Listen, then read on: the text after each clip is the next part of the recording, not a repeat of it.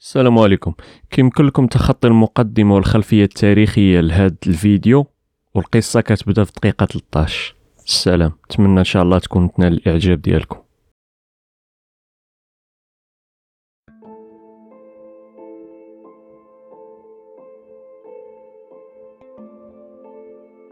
لكل شيء إذا ما تم نقصان فلا يغر بطيب العيش إنسان هي الأمور كما شهدتها دول من سره زمن ساءته أزمانه. وهذه الدار لا تبقي على أحد ولا يدوم على حال لها شانه. يمزق الدهر حتما كل سابغة إذا نبت مشرفيات وخرصان وينتضى كل سيف للفناء ولو كان ابن ذي يزن والغمد غمدان أين الملوك ذو التيجان من يمن؟ وأين منهم أكاليل وتيجان؟ وأين ما شاده شداد في إرم؟ وأين ما ساسه في الفرس ساسان وأين ما حازه قارون من ذهب وأين عاد وشداد وقحطان؟ أتى على الكل كل أمر لا مرد له حتى قضوا فكأن القوم ما كانوا. وصار ما كان من ملك ومن ملك كما حكى عن خيال الطيف وسنان دار الزمان على دار وقاتله وأما كسرى فما آواه إيوانه. كأنما الصعب لم يسهل له سبب يوما ولا ملك الدنيا سليمان. فجائع الدهر أنواع منوعة وللزمان مسرات وأحزان وللحوادث سلوان يسهلها وما لما حل بالإسلام سلوان. أتى على الكل أمر لا مرد له حتى قضوا فكأن القوم ما كانوا. دها الجزيرة أمر لا عزاء له. هوى له أحد وانهد ثهلان أصابه العين في الإسلام فارتزأت حتى خلت منه أقطار وبلدان. فاسأل بلنسية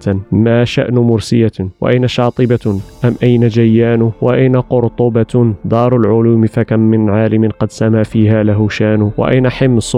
حمصية إشبيلية. وأين حمص وما تحويه من نزه؟ ونهرها العذب فياض وملآن. قواعد كن أركان البلاد فما عسى البقاء إذا لم تبقى أركان. تبكي الحنيفية البيضاء من أسف كما بكى لفراق الألف هيمان. على ديار من الإسلام خالية قد أقفرت ولها بالكفر عمران. حيث المساجد قد صارت كنائسا ما فيهن إلا نواقيس وصلبان. حتى المحارب تبكي وهي جامدة. حتى المنابر تبكي وهي عيدان. يا غافلا وله في الدهر موعظة إن كنت في سنة فالظهر يقضان وماشيا مرحا يلهيه موطنه. أبعد حمص تغر المرء أوطان. تلك المصيبة أنست ما تقدمها وما لها من طول الدهر نسيان. يا راكبين عتاق الخيل ضامرة كأنها في مجال السبق عقبان. وحاملين سيوف الهند مرهفة كأنها في ظلام النقع نيران. وراتعين وراء البحر في دعة. كهضر علينا على المغاربة. وراتعين وراء البحر في ذيعة لهم بأوطانهم عز وسلطان أعندكم نبأ من أهل أندلس فقد سرى بحديث القوم ركبان كم يستغيث بنا المستضعفون وهم قتلى وأسرى فما يهتز إنسان. ماذا التقاطع في الإسلام بينكم وأنتم يا عباد الله إخوان؟ ألا نفوس أبيات لها همم؟ أما على الخير أنصار وأعوان؟ يا من لذلة قوم بعد عزتهم؟ أحال حالهم كفر وطغيان؟ بالأمس كانوا ملوكا في من منازلهم واليوم هم في بلاد الكفر عبدان فلو تراهم حيار لا دليل لهم. عليهم من ثياب الدل ألوان ولو رأيت بكاهم عند بيعهم لا هالك الأمر واستهوتك أحزان. يا رب أم وطفلا حيل بينهم كما تفرق أرواح وأبدان. وطفلة مثل حسن الشمس إذ برزت كأنما هي ياقوت ومرجان. يقودها العلج للمكروه مكرهة والعين باكية والقلب حيران. لمثل هذا يبكي القلب من كمد إن كان في القلب إسلام وإيمان. لعل هذه القصيدة ديال أبو البقاء الراندي تلخص المراحل الحضارة الأندلسية والحضارة الإنسانية بصفة عامة. حيث أبو البقاء الراندي عاصر غروب شمس الأندلس. ففي الشباب ديالو شهد معركة العقاب 1212 اللي انهار فيها الجيش الموحدي ضد كل مملكة قشتالة ومملكة أراغون ومملكة البرتغال وفرنسا ومملكة ليون وفرسان سانتياغو. وكانت هذه المعركة من أسباب سقوط دولة الموحدين. في الوقت اللي كانت فيه دولة الموحدين كتلفظ الأنفاس ديالها الأخيرة. ناض محمد بن يوسف بن نصر. المعروف بإبن الأحمر في مدينة جيان بتكوين مملكة في جنوب الأندلس تحت الحكم ديال القشتاليين وأعلن الاستقلال على الموحدين. بل أن هذا ابن الأحمر عاون الكاثوليك أنهم يحتلوا مدينة إشبيلية اللي كانت أول عاصمة في الأندلس. في المقابل يخليوه آه، حاكم باسم التاج القشتالي الكل من غرناطة ملقا جبل طارق الجزيرة الخضراء وطريف وروندا واستمرت مملكة بني نصر أو مملكة بني الأحمر لمدة آه، جوج ديال القرون 200 عام أكثر من 200 عام. واللي عاون على الاستمرار هو تنازع الممالك الكاثوليكية بيناتهم وكذلك قيام دولة قوية في المغرب على أنقاض دولة الموحدين ألا وهي دولة بني مارين. واللي جيشت الجيوش وسخروا كل إمكانياتهم باش يعاونوا مملكة غرناطة في الأندلس. فمملكة غرناطة غتستمر قرنين من الزمن أو أكثر لكن في المقابل مملكة هزيلة مملكة ضعيفة كثرت عليها الثورات والانقلابات والأطماع وهذا اللي غيؤدي للضعف والانهيار ديالها في الآخر. فمثلا في عام 1276 قام محمد الثاني ابن محمد هو الملك الثاني من بني الأحمر أو بني نصر ملك مملكة غرناطه بالاستنجاد بالسلطان المغربي أبو يوسف يعقوب الماريني باش يعتقوا من مملكة قشتالة. فاستجاب له السلطان المغربي وقعت في نفس العام معركة المعركة الدنونية اللي انتصر فيها على ممالك قشتالة بقيادة ألفونسو العاشر. وبعد الانتصار في هذه المعركة وفي خطوة غريبة عجيبة كتوصف من أغبى الخطوات الاستراتيجية في التاريخ كينوض ملك مملكة غرناطة محمد الثاني أو المعروف بالفقيه وكيتآمر مع ألفونسو اللي يلاه كلا سلخة من عند المغاربة. كيتآمر عليه باش يهجموا هو وياه على جبل طارق ويطردوا الحامية المارينية من جبل طارق. أه ويرجع هو جبل طارق لمملكة غرناطة. حيت جبل طارق كان في هذاك الوقت هو القاعدة الخلفية أو آه، القاعدة الرئيسية لبني مارين في الأندلس. هذا رغم أن بني مارين هذيك الساعة ما كانوش كيحاولوا ينازعوا الملك كانوا تقريبا كيديروا هذا الشيء في سبيل الله. يعني هكا غير ربما أنها حسابات دنيويه لانك تعتبر الأندلس العمق الاستراتيجي للمغرب في مواجهة أوروبا. يتوب على العمق الاستراتيجي ما علينا. المهم هجموا على جبل طارق وخداوه. غير هو ألفونسو ما احتفظش بالعهد وما سلمش جبل طارق الإبل الأحمر بل بالعكس دار لي خاويه في عمره وقال لي آرى هذاك اللهنا بعد الخطوة اللي كما قلت لكم أنها كتوصف من أغبى الخطوات آه، عاد نقاطع صلة الأندلس بالمغرب والشريان الحياة اللي كان كيمد مملكة غرناطه باش تبقى على قيد الحياة. وبحال هكا وبهكا غادي تبقى غرناطه آه، تقريبا قرنين تواجه مصيرها بوحدها. المغرب مع ذلك ما حافاهمش حاول يبعث المال والرجال قدر المستطاع. في مملكة غرناطه آه التهاء الممالك الكاثولية في حرب أهلية بيناتهم.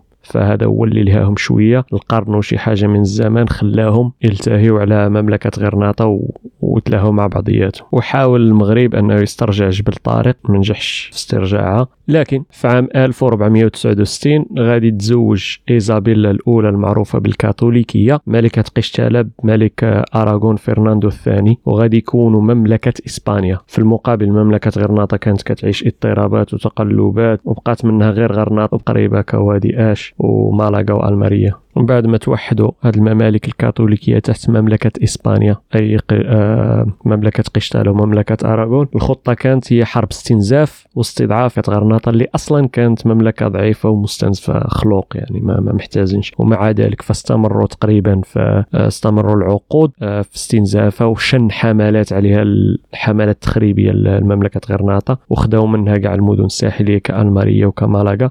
فبقات غير غرناطة العاصمة بوحدها ووادي آش. وملي بقات غرناطة بوحدها ووادي آش آه تقريبا عقد ديال الزمان عشر سنين هم محاصرينها وكيشنوا حملات يعني موسمية على مملكة غرناطة باش يأدبوها وكذلك كيستنزفوها بالجيزيه تاوات وبالضرائب الباهظة باش ما تبقاش الخزينة ديالها عامرة أنها يفكروا يقاتلوا يفكروا يديروا أي حاجة. وبقات الأمور على هذا الشيء حتى العام 1491 تضرب حصار على مدينة غرناطة وزيد عليه أن النخبة الحاكمة في غرناطة. من المالك وانت نازل لتحت كانوا كلهم تقريبا مخترقين. فطمعوهم الإسبان كاين اللي طمعوه وغراوه بالأموال وهذه وكاين اللي طمعوه أن المنصب ديالو ما إلا استسلموا راه ما غي ما يمشي فين. غادي يبقاو هما وغيتمتعوا بنفس الامتيازات وغادي كذا وكذا وكذا وكذا. تقريبا معظم الطبقة الحاكمة والطبقة الغنية في غرناطة ملي تفرض الحصار على مملكة غرناطة أنهم آه الأغلبية فيهم صافي بغاو يسلموا لنا باش يحافظوا على المصالح ديالهم. كاين فيهم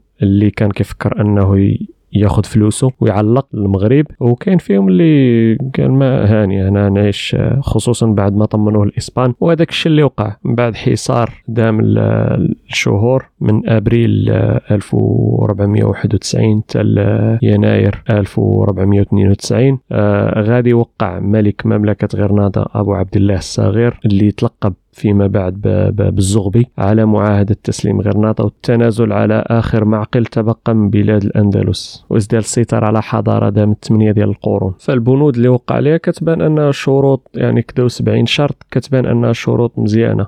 فجدت لكم ملخص منها اللي مكتوب بقى محفوظة لحد الآن. إن سمو الأمراء والأميرات وورثتهم من اليوم وعلى مدى ما يأتي من أيام يجزون لأهل غرناطة أن يعيشون على ديانتهم الخاصة ولن يستحلوا حرمانهم من مساجدهم وصوامعهم ولا من مؤذنهم ولن يتدخلوا في مؤسساتهم ولا الهبات ذات الصلة بهذه التحملات الدينية ولن يعملوا على إرباك عاداتهم وتقاليدهم المتبعة ويجيزون لهم إقامة شريعتهم على ما كانت ولا يحكم أحد عليهم إلا بشريعتهم وأن تبقى المساجد كما كانت والأوقاف كذلك وأن لا يدخل النصارى دار مسلم ولا يغضبوا أحدا ولا يدخل النصراني مسجدا من مساجدهم ويسير المسلم في بلاد النصارى آمنا في نفسه وماله ولا يجعل علامة ولا يجعل علامة كما يجعل اليهود وأهل الدجن. ولا يمنع مؤذن ولا مصل ولا صائم ولا غيره من أمور دينه. ومن ضحك عليه يعاقب. هذه كانت في الفصل السادس من معاهدة تسليم غرناطة.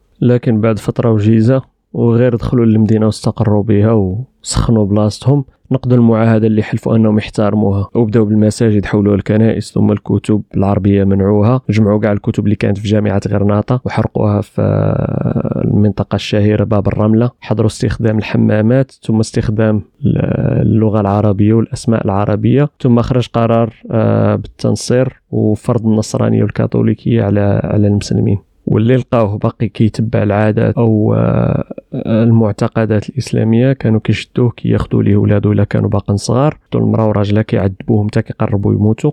بالحق ما كيخليهمش يموتوا كيشدوهم كيحرقوهم هما حيين. ومن هنا تكون ما يعرف فيما بعد بمحاكم التفتيش. وفي المقابل هنا غادي يبان مصطلح ألا وهو الموريسكيين. الموريسكيين هما اللي هو أصلا السبة اللي تلقوه على السكان السكان ديال المغرب موريسكوس أو الموروس. تصغير الكلمة مورو موريسكي يعني تصغير الكلمة مورو.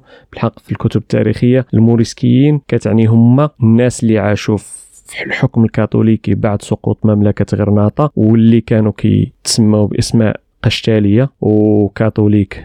عن الظاهر ولكن في الباطن كانوا كانوا كيبطنوا الإسلام بحال صيام رمضان والصلاة وهذاك الشيء بالحق في السر. فكانوا ظاهرا نصارى وباطنا أو آه، تخبيه مسلمين. وهنا كيسطر التاريخ البطولات ديال هذا الشعب العظيم. الأجداد ديالو حكموا أوروبا لكن هو بقى محافظ على الهوية ديالو لمدة قرن وربع من الزمن. باش يحافظ على هذا الشيء ما كانتش شي حاجة سهلة. فابتكروا لغة جديدة. وهنا غادي نقول لكم على لسان أحد الموريسكيين اللي عاصر محاكم التفتيش باش تشوفوا الناس كيفاش كانت كتعذب باش تحافظ على هويتها ولغتها وحوايج اللي كيبانوا تافهين. لكن الناس تعذبات باش تحافظ عليها. أغلبية فينا كيشوفها حوايج عادية دابا. آه، أنك تهضر بلغتك وتمارس عباداتك كما بغيت.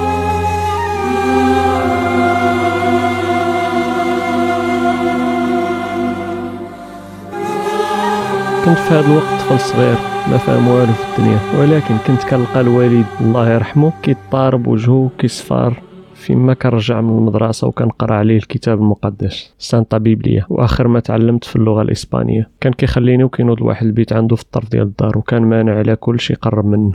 كان كيبقى في هذاك البيت ساعات طويلة. ما عرفتش أش كان كيدير تما. ومن بعد كيخرج منه. وعيني حمرين. بحال إلا كان كيبكي مدة طويلة. كيبقاش الأيام كيشوف فيا بلهفة وحزن. وكيحرك شفايفه بحال باغي يقول لي شي حاجة. لكن فاش كنقرب ودني ونبغي نسمع له كيعطيني ظهره ويزيد بحاله. بلا ما يقول والو. وكانت الوالدة كل مرة كنبغي نخرج للمدرسة كتعنقني وتبوسني بحرقة. ومن بعد ما كتطلق مني كتعاود تعيط ليا وتعنقني وتبوسني. وهي تبكي. كانت ما كتشبعش مني. فكيدوز نهاري كامل وأنا كنحس بالحرارة ودموعها على خدي. وأنا صغير ما عارفش علاش هادشي كامل. وملي نخرج من المدرسة كانت كتستقبلني بلهفة وشوق بحال إلا كنت غابر عليها عشر سنين. وباقي عاقل على الوالد والوالده كانوا كيبعدوا عليا ويهضروا بلغة آه، أخرى من غير الصبليونية. ما كنعرفهاش وما كنفهمهاش. وإلا قربت منهم كيسكتوا ولا يبدلوا ويقلبوها صبليونيه كنت كيدخلني العجب كنت كنتألم ونبقى نتخيل شي حوايج. حتى ولا كيبان لي أنني ماشي ولدهم. وقيلا غير لقاوني في الطريق. كنت كنحس بالآلام. وكنروم واحد القنيتة في الدار ونبقى نبكي. بحر فرقه وتوالات عليا الأيام ولا عندي مزاج خاص مختلف على المزاج ديال الدراري اللي كانوا في عمري. ما كنتش كنتشارك معاهم في اللعب ولا في اللهو كنت معتزلهم كنت كنجلس بوحدي. كنحط راسي على كفي ونبقى نخمم ونفكر. يمكن نلقى حل أو تفسير لهذا الشيء اللي كيوقع لي. حتى كيجي الخوري ويجرني للكنيسة باش نصلي. وملي ولدت أمي وليد وبشرات الوالد بأنه ترزق بولد زوين ما ما, ما فرحش. وحتى وجهه ما بانش عليه أي نوع من الابتسامة ولا البهجة. وناض هذيك الساعة بحال كيجر في رجليه ومشى جاب الخوري باش يعمد المولود. نفتح قوس التعميد كتعتبر أسرار الكنائس ومن أركان الدخول في المسيحية آه، بكل الطوائف ديالها. بني في الأساس على عقيدة الفداء والصلب ففي الاعتقاد المسيحي أن كل إنسان كيتولد بخطيئة آدم خصو ضروري يتعمد باش تمسح خطيئته ويولي نصراني نرجعوا لقصتنا. رجع الوالد كيمشي للخوري وهو مهبط راسو للأرض وكيبان على وجهه علامات الحزن. مبرح واليأس القاتل احتاج به للدار ودخل به عند الوالده وفي هذيك اللحظة شفت وجهها تشحب ولونها تغير ملي شافت الخوري. وشفتها كتدفع ليه الدري الصغير بحال ليلى خايفة منه ومغمضه عينيها. أنا ما فهمت والو. وما قدرتش نحلل هادشي اللي كيصرى وهادشي اللي زاد حيرني وزاد في الآلام ديالي. ومن بعد مدة وبالضبط ليلة عيد الفصح كانت مدينة غرناطة زاهية بالعطور والأنوار وقصر الحمراء كيتلألأ بالأضواء والصلبان مرفوعة على كل المآذن. وفي نص الليل عيط عليا الوالد والدار كلهم ناعسين قادني معاه هو ساكت البيت البيت اللي كان مقدس وممنوع علينا نقربوا ليه. حسيت بقلبي كيضرب بالزربة وشدتني الخلعه لكني تماسكت وترجلت وملي وصلني القلب هذا البيت الوالد غلق الباب وبدا يقلب على السراج باش يضوي وبقيت أنا واقف في الظلام. اللحظة كانت أطول من إعوام حسيت بها. حتى ضوى الوالد واحد السراج صغير وأنا نتلفت. ما, ما ما بان لي والو. كان بيت خاوي ما فيه حتى حاجة. من هذاك الشيء اللي كنت كنتوقع نشوف. كنت كنتسنى نشوف فيه شي عجب ما عمري شفتو لكن لقيت فيه غير زربية في الأرض وكتاب محطوط فوق الرف وصيف معلق في الحيط. جلسني الوالد على الزربية وقابلني في الجلسة. وركابيه كيقيس ركابي وبقى ساكت وكيشوف فيا.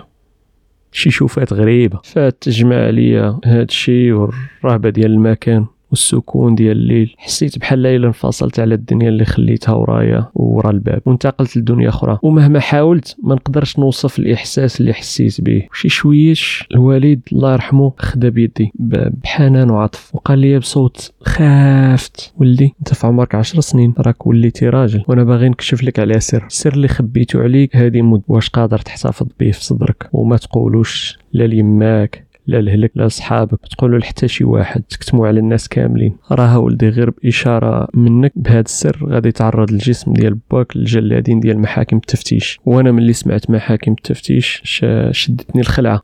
وحسيت بالتبوريشه من من راسي للصبعتين ديال رجليا. بصح كنت صغير لكن عارف محاكم التفتيش. كنشوف الضحايا ديالهم كل نهار وأنا غادي وجاي للمدرسة. كنت كنشوف الرجال مصلوبين ولا رجال جامعينهم وكيحرقوهم وما حيين والنساء كيعلقوهم من شعورهم حتى كيموتوا ولا كيفرعوا لهم كرشهم. فسكت وما جاوبتش. ويقول لي الوالد مالك ما جاوبتيش؟ واش تقدر تكتم هاد الشيء اللي غادي نقول لك؟ قلت آه. هو يقول لي تكتمو حتى على أمك وأقرب الناس ليك. قلت آه. هو يقول لي قرب مني وطلق معايا ودنيك. مزيان. راه ما نقدرش نرفع صوتي نخاف الحيوط تكون ليها ودنين. تسمع وتوصل هادشي اللي غنقول لك لمحاكم التفتيش و ويحرقوني حي. قربت منه وقلت له أنا كنسمعك أبا. نعت الكتاب اللي كان فوق الرف وقال لي عرفتي هذا الكتاب ولدي؟ قلت له لا. قال لي هذا كتاب الله. قلت له آه. الكتاب المقدس اللي جاء به يسوع ابن الرب وهو يضطرب وقال لي لا هذا القرآن نزل الله سبحانه وتعالى الواحد الأحد الفرد الصمد الذي لم يلد ولم يولد ولم يكن له كفوا أحد على أفضل مخلوقاته وسيد أنبيائه سيدنا محمد بن عبد الله عليه الصلاة والسلام. فبقيت غير كنشوف. حيت ما ما ما ما, ما فهم والو. قال هذا كتاب الإسلام. الإسلام اللي بعث الله به سيدنا محمد للناس كاملين. وبدا لهيه ورا البحر والبوادي في الصحراء في مكة في قوم بودات متخلفين مشركين جاهلين. هداهم به للتوحيد وبه توحدوا ولاو قوة في العالم وحضارة. فخرجوا من الجزيرة العربية. كيفتحوا المشرق والمغرب؟ حتى وصلوا لهذه الجزيرة. وصلوا لإسبانيا. وكان فيها ملك جبار وظالم. والحكومة ديالو كانوا ظالمين. وغشمة ظلم وفساد وكان شعبها مظلوم ومقهور وفقير وجاهل. فقتلوا الملك الظالم ونحوا حكومته وملكوا الأمر في إسبانيا. فعدلوا بين الناس وحسنوا ليهم وأمنوا الناس على أرواحهم وأموالهم. وبقينا فيها 800 عام. 8 ديال القرون. ردوا في هذه البلاد أجمل بلاد على وجه الأرض. إيه ولدي. حنا المسلمين. آه ما امتلكتش لساني من الدهشة والعجب والخوف. شنو؟ حنا مسلمين؟ جاوبني الوالد. إيه يا ولدي؟ هذا هو السر اللي بغيت نبوح لك به إيه حنا صحاب هاد البلاد. حنا اللي بنينا هاد القصور اللي كانت لينا ولات لعدونا حنا اللي رفعنا هاد الصوامع اللي كان كيتسمع منها صوت الآذان. ودابا ولا كتقرع فيها الناقوس. حنا اللي بنينا هاد الجوامع اللي الناس كانوا كيتصافوا فيها باش يصليوا الله سبحانه والمحارب اللي كنا كنقراو فيها كلام الله. حتى ولات كنائس عايشين فيها القساوسة والرهبان كيرتلوا فيها الإنجيل. سمعتيني يا ولدي حنا المسلمين لينا في كل بقعة في إسبانيا أثر وتحت كل شبر من هذه الأرض مدفون لينا جد من جدودنا أو شهيد من شهدائنا. نعم حنا اللي بنينا هذه المدن حنا اللي شيدنا هذه الجسور حنا اللي قادينا هذا الطرقان حنا اللي حفرنا هذا التراع حنا اللي زرعنا هاد الأشجار. لكن شي 40 عام هادي. واش كتسمع لي؟ قبل 40 عام هادي. تخدع الملك البائس أبو عبد الله الصغير الزغبي. آخر ملوكنا في هاد الديار بوعد الاسبان اللي وعدوه والوعود ديالهم. فسلم لي السوارد ديال مملكه غرناطة. وباح ليهم مدينته اللي فيها قبور جدوده. وشد طريقه للمغرب فين مات بوحدو من في مدينة فاس. كانوا تعهدوا لينا بالحرية والعدل والاستقلال وغير تمكنوا. خانوا العهود اللي عطاونا. وداروا محاكم تفتيش ودخلونا في النصرانية بالسيف.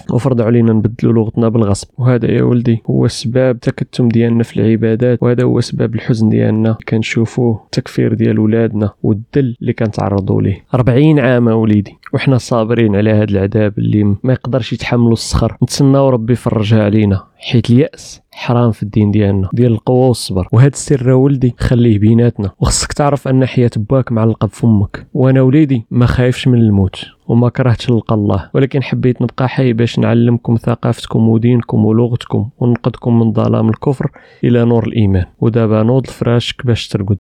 وليت كل ما شفت شرفات قصر الحمراء ومآذن غرناطة كتلبسني واحد الهزة عنيفة وكنحس بالشوق والحزن والبغض والحب معمر قلبي. وليت بلا ما كنحس كنلقى راسي كنت سارة في قصر الحمراء وبدون شعور بعض المرات كنبقى نهضر معاه. يا قصر الحمراء نسيتي اللي بناو والناس اللي برواحهم فداو ودموعهم سقاو. علاش تجاهلتي عهدهم ونسيتي ودهم؟ نسيتي الملوك اللي كانوا كيجولوا فيك وتسندوا على حيوطك. نسيتي الشعراء اللي فاضوا بأشعار في وصفك. أشعار من المجد والجلال.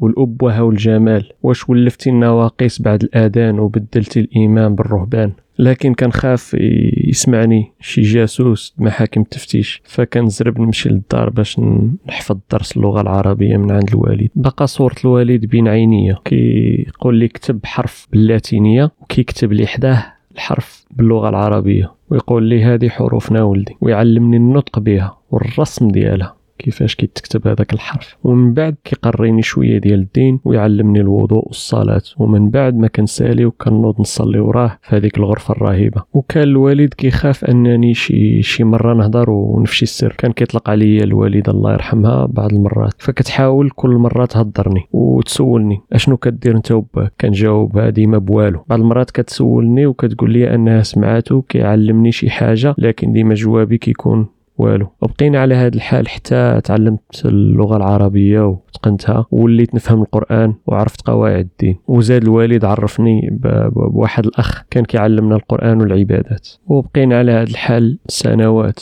ومن بعد سنوات كذلك زادت الوحشية والقساوة ديال محاكم التفتيش وزاد التنكيل بالناس اللي شكوا فيهم أنهم مسلمين. كنا كل نهار كنشوفوا بين 20 ولا 30 مصلوبة ومحروق بالنار وهو حي. هادشي غير في مدينة غرناطة. وما كيدوش نهار إلا وكنسمعوا بمئات ديال الناس كيتعذبوا أشد العذاب. كنسمعوا بناس آه، كيقلعوا ليهم ضفرتيهم وهم كيشوفوا أو كيغطسوا ليهم روسانهم في الماء وكيحرقوا ليهم رجليهم. أو كيحرقوا لك سبعتين يديك ويفرضوا عليك تاكلهم هما باقين في يديك. ومن فوق هذا الشيء كيبقاو يجلدوا فيك حتى لحمك كيتفرتت.